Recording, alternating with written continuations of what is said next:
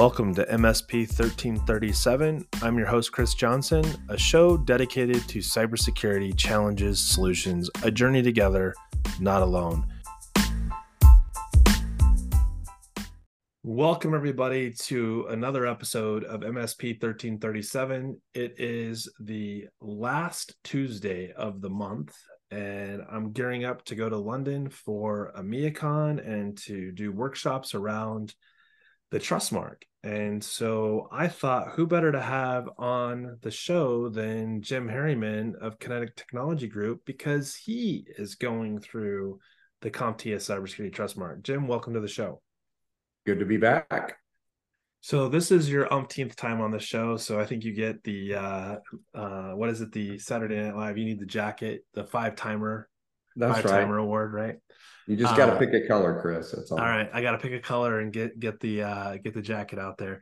Um so we have uh, roughly 65 plus solution providers today actively going through it. I say actively because that that might be a strong word for some of the solution providers that are currently in the program.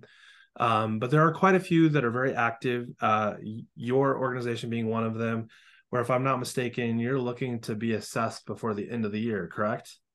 That's my goal. Um, I haven't been through a few audits in the past. You know, we've we've got a routine down, and so it's just a matter of of carving out the time to do it. And in the past, with the the audits that we have been through, um, there's been a lot of the um, as you're going through it, you know, the requests coming in. And so that kind of helps keep you on task. With, with this program so far, I mean, it's it's really more it is more self-paced as opposed to, you know, somebody, hey, send me this, you need to Sure. upload that. I'm sure that would come at some point, you know, when somebody assessment. starts Yeah. actually assessing it. But yeah.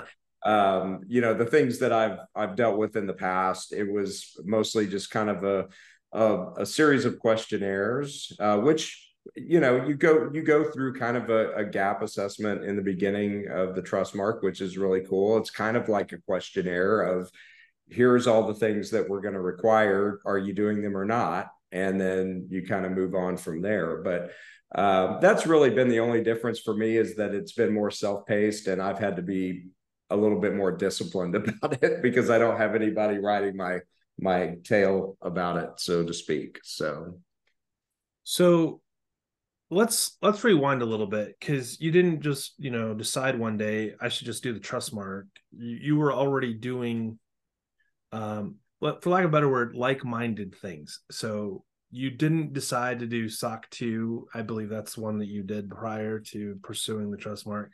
You didn't just go and say, "Hey, um, I think we should be SOC two just because it."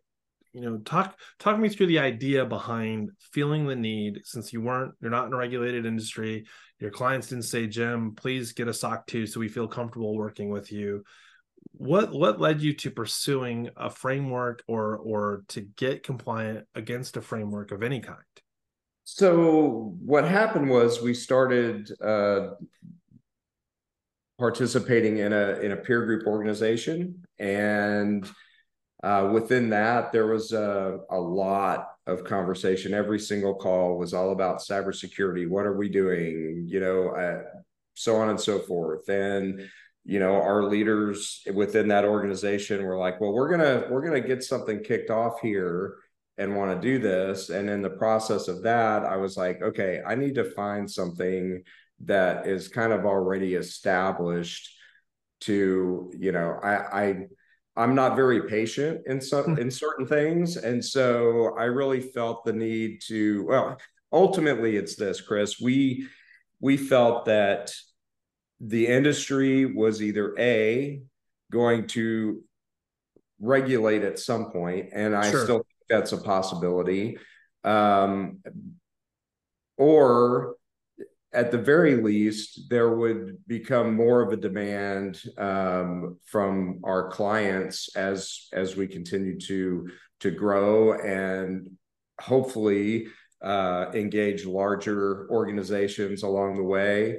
That there would be requirements needed of us um, to to get that business, and Sure. so uh, with that, uh, I just did some research, uh, made a decision to go the SOC 2 route, engaged an organization that's in our industry that does that type of work. And so um, that's that's where we started. And through that process, um, you know, the peer group uh, security program continued to evolve, and we've stayed active within that. And um, participate in the leadership of that as well. And so it's it's just just kind of just kind of grown. At the end of the day, um, I feel like if we weren't prepared for whatever the inevitability is, whether it's regulation or uh, client demands, uh, that if we weren't prepared, that our organization was going to suffer. And I'm looking at it from a longevity perspective uh, as an organization and felt that you know this is this is what real businesses do right, right. you know so to, to be resilient requires right. putting things in place that uh, enable resiliency and I, I think we uh, in our industry especially i think there's a lot of like well just tell me what i need to buy uh and and or you know we work with the following vendors. They've told us if we implement the products that they sell to us a certain way then that's really all we need to do. And i think time and time again we see a pattern emerge that says either i failed to implement the way they told me to or the implementation as perfect as it might be doesn't cover everything. In essence there's still holes that require people to fill them um, we see that in roads all the time. No matter how good of a job the pavers do, inevitably within two to three years, there's a, a sinkhole or a random like right. it's broken for no apparent reason. Like you know what happened here? Like it shouldn't be like this. This is a brand new road. Um, that's I think the way a, a lot of business would like to believe that they're operating. Right? Like no no matter how well we've implemented a program or a tool or otherwise it it's only as good for as long as we maintain it. And so to your point i think if i understand correctly going from the soc 2 type model to the Trustmark was a natural progression to continue to, con- continue that. And quite honestly to do something that obviously doesn't cost nearly as much as what it would have to continue on the path you were on. Yeah i think you know i, I the the SOC 2 side of things, if if we were required to go back that direction, I, I it would be an easy uh, switch back to us because just because the the trust mark is different and might have some different requirements outside of what SOC 2 is, we've already established a routine within what we were already being audited for. And we're not going to stop doing those things. To us, quite honestly, the Trustmark actually satisfies more security things than what an actual SOC 2 does. Sure. And so, um, you know, the SOC 2s are always subjective. And that's the other reason I like the Trustmark above and beyond the SOC 2 is just because it, it really focuses in on um, a lot of the technical things in our industry that other things don't. Um, and even though we were audited based on our entire organization, in other words, we weren't just like, okay, well, just audit us about this and not about this. In other sure. words, we got audited not only for our internal, but actually the processes and procedures that we provide for our clients sure. on the SOC 2 side. So um, it was everything. And so it, it, it it covered a lot of stuff, but there was still a lot of gaps from that versus what what the Trustmark offers in that regard. And and to to sort of defend your point, uh, maybe not in in not, shining on the Trustmark for a second. The reality is the Trustmark is going to have gaps too, right? Like the Trustmark is not meant to be an all encompassing. Um, I, I had it said, you know, on a call earlier today that think of the trust mark as as an eclipse of the sun. And so you got a black circle now on on the sun and you can look at that black circle right? You can see that. And and quite honestly that black circle in theory is going to get bigger over time but it's never going to eclipse completely the sun. Absolutely. Um, so you look at it like this i the, every every event or incident that has occurred that that's been reported and everything else have been companies that are following some sort of cybersecurity framework right? The fact allegedly. is they all have gaps sure. yeah. right? Every all of them have gaps. It doesn't matter which framework you choose which program which audit which platform which whatever they they all have gaps that that we're all basically playing from behind all the time to try and and mitigate those things and and fill those gaps up. So it, it's always going to be a challenge but so i think I've, I've always been passionate about cis you, have known this you've known me long enough to know that it went predated cis top 18 um, but one thing that has always stuck with me is technology controls not prescriptive are often just not implemented because if it's a if it's vague enough we can we can rationalize doing it right? Like oh no we're already doing that because if you read this the way i read it we're definitely doing that. I don't think the cis safeguards which is a large part of the trust mark give you that opportunity to interpret that vague.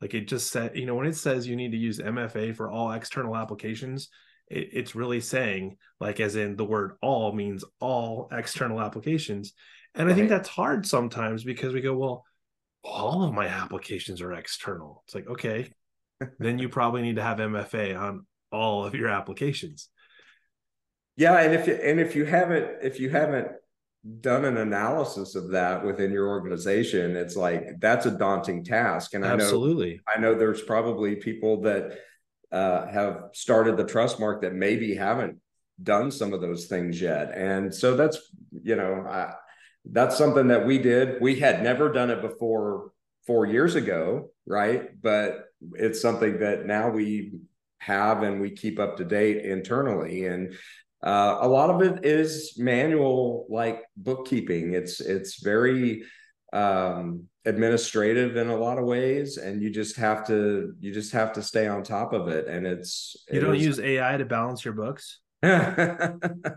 not yet. So so so this this is that raises a really i think it's a good question. Um you know as you were going through this process and we know uh, one of the controls within the trust mark is is based on cis and it's you know what applications are part of your authorized uh you know inventory. And you brought up a really good question. So starting on this four years ago, CIS driver, how many applications do you think you had then versus how many do you have now? Has it continued to grow? Have you consolidated a lot of applications? Were there applications you just didn't know were out there and you're like, hey guys, why do we have six versions of you know Adobe Acrobat and Qt FTP and Foxit and fill in the blank?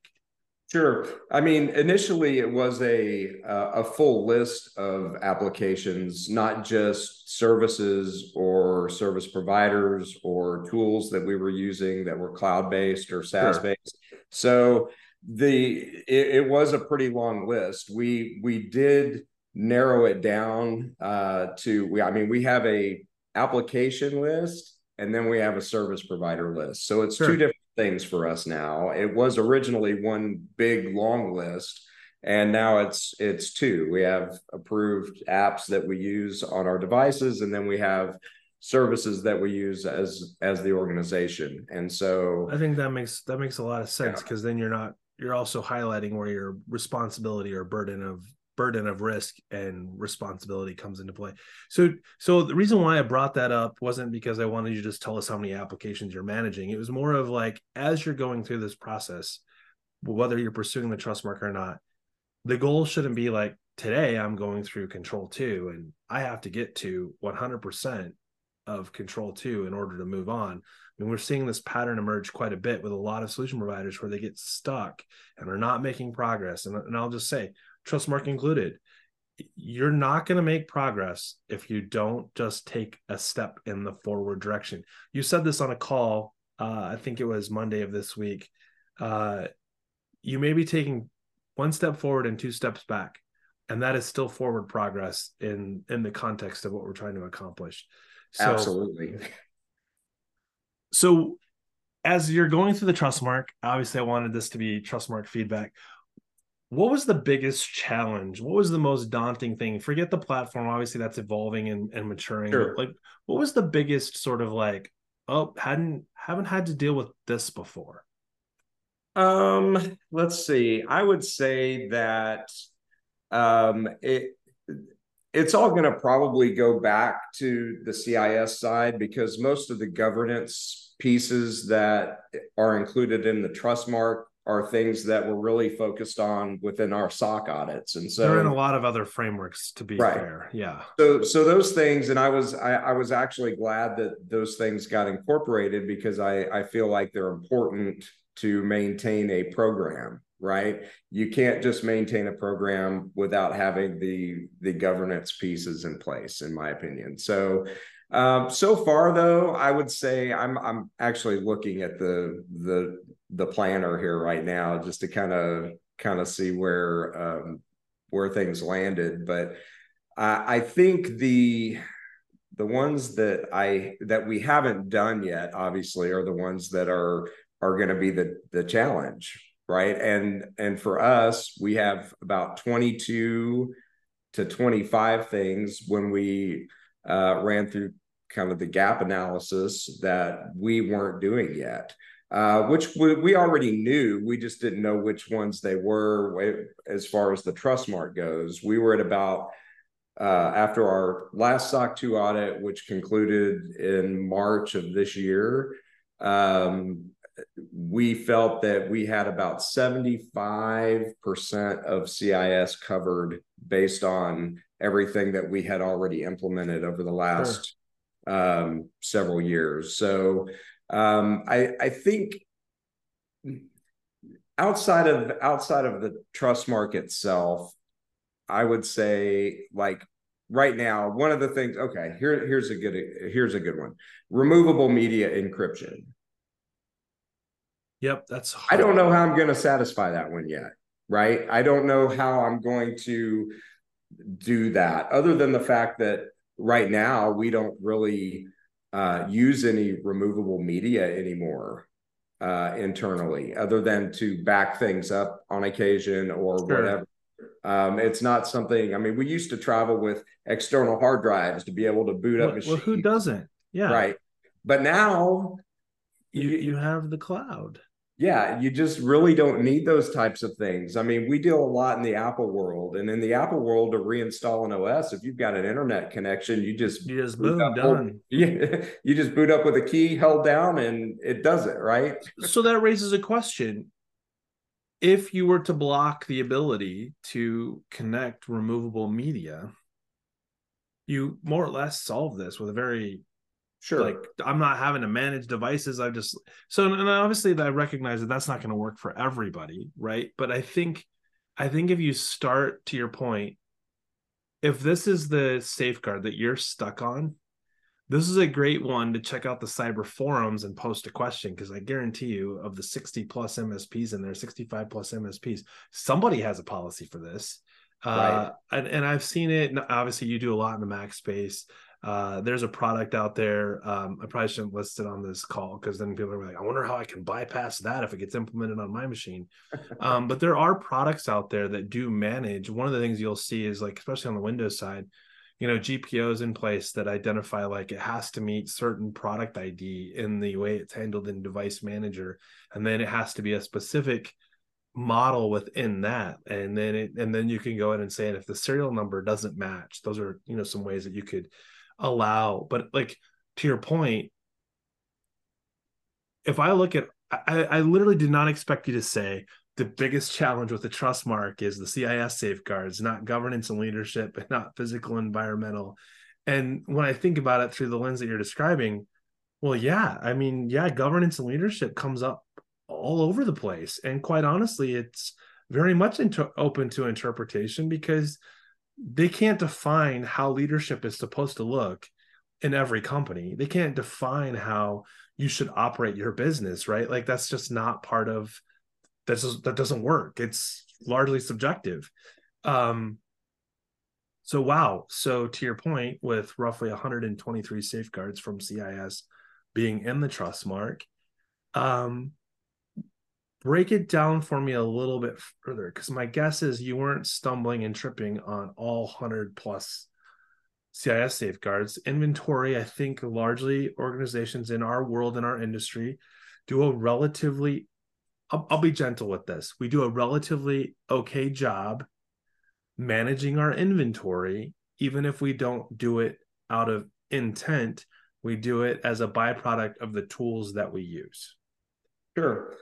Yeah, I mean, inventory was one of those. I mean, it was challenging at first, um, like when we really first started digging in um, to just knowing what we had. Right. I mean that that was that was really the key, and identifying devices that maybe somebody had thrown on our network or right.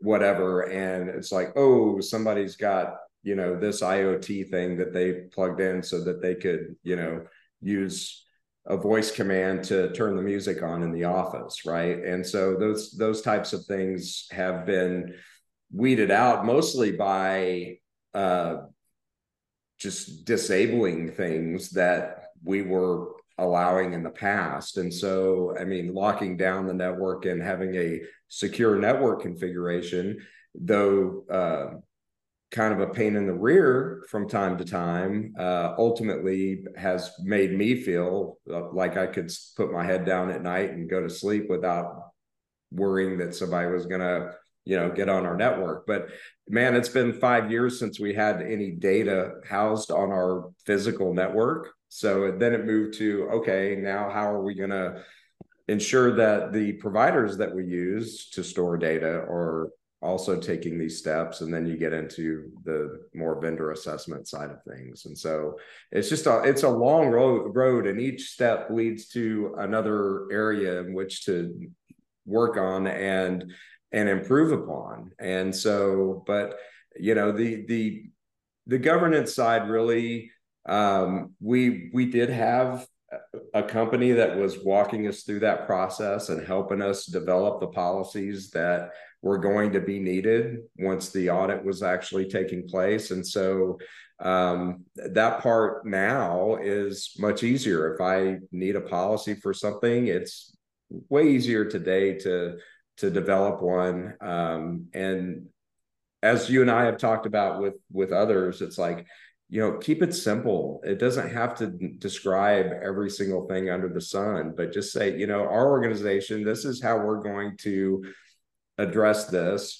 You don't have to get into specifics because those specifics may change and you don't want to have to continually go back and update these policies over and over again. You want to review them annually at least right. uh, to make sure that they're still relevant or that something doesn't need to change but uh, all in all um, they should be as simple as possible and direct the person who's reading the policy to the process or the procedures that are being done to uh, to satisfy the policy or to enforce the policy or to whatever. Don't let the enemy of good you know be enemy of good. Don't let you know Vince. We can quote Vince Lombardi and others on this. Actually, we should just quote you. Um, you know, two steps backwards is still progress as long as you're making one step forward, right? Right do you think that the trust mark and and obviously this is a loaded question is it is it achievable for anybody i mean in our space like in in this i mean obviously this is written for managed solutions managed managed service providers you know i i believe it i believe that it is i i believe that if you want to achieve it regardless of your size regardless of the number of employees revenue, whatever, it doesn't matter. Um, if you want to do it, you can do it and and make it happen because there may be some things that you're coming across during in that and you and I have talked about this sure. You know um, for instance you know having firewall on a server well I don't have any servers right so does what? it so does it not apply to me or and and through our conversation, I realized, well, it could still apply in the future. And so I don't want to say not applicable. I wanted to say that at this time, Kinetic Technology Group doesn't have any servers in which right firewall can be enabled. In, in the event a server shows up at Kinetic, it's it's you have something already in place to handle that situation. Exactly. I think there's a there's a flip side to this too, and and I ran into this. You see this in other frameworks. You know, do you have a firewall? Awesome. I can answer that confidently. Yes, I do. Do I have it plugged in and turned on? That's not the question, and I'm not going to answer that. Right? Like that's one of the things that you're not going to see in CIS, right? Like it doesn't ask questions that are so full of uh, assumptions, right? Because if, if if we were to properly interpret, do you have a firewall?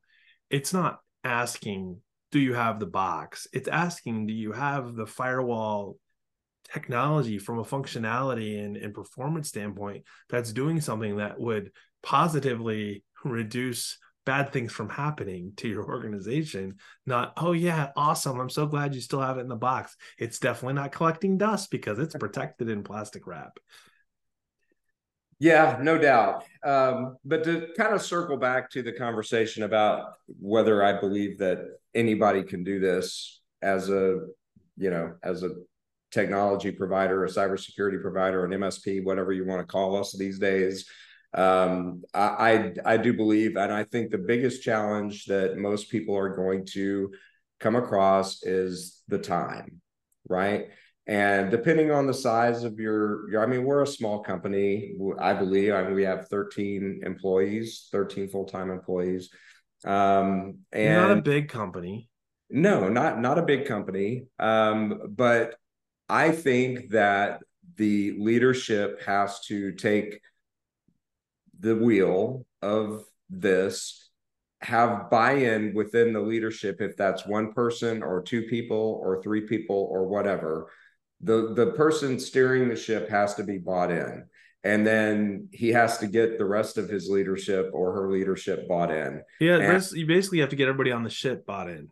You do. Yeah uh, uh inevitably you do but that takes some time. And you know at, early on you're force feeding people and you're going to tick people off because you're going to do things and you're going to take away things that they've been able to do for however many years they've worked for you.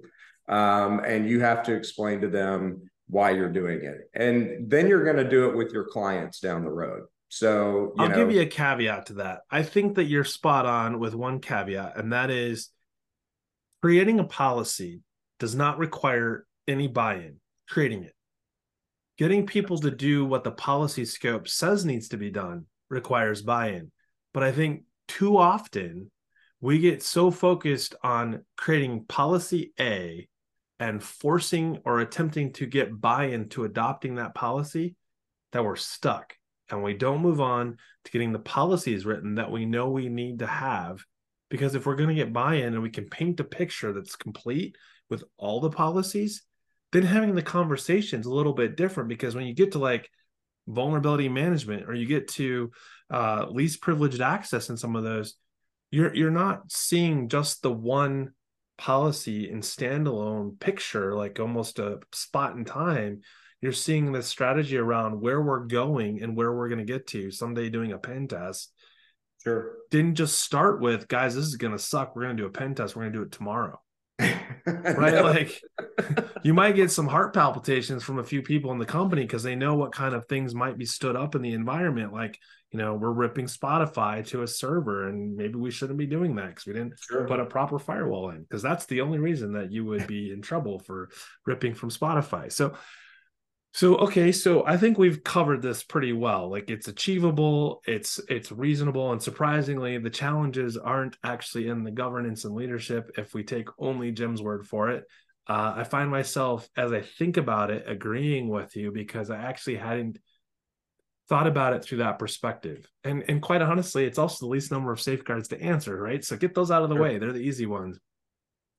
Any parting thoughts on this? I, I mean, this has been super helpful uh, it's funny I've, i talk to people about the Trustmark and cis and frameworks all the time and that is the first time i've had someone say it's more difficult to follow prescriptive technical safeguards than it is to follow vague and subjective governance and leadership safeguards well you know like i i think i think the amount of experience that we've now had doing it is what made it easier for us when once we jumped into the Trustmark.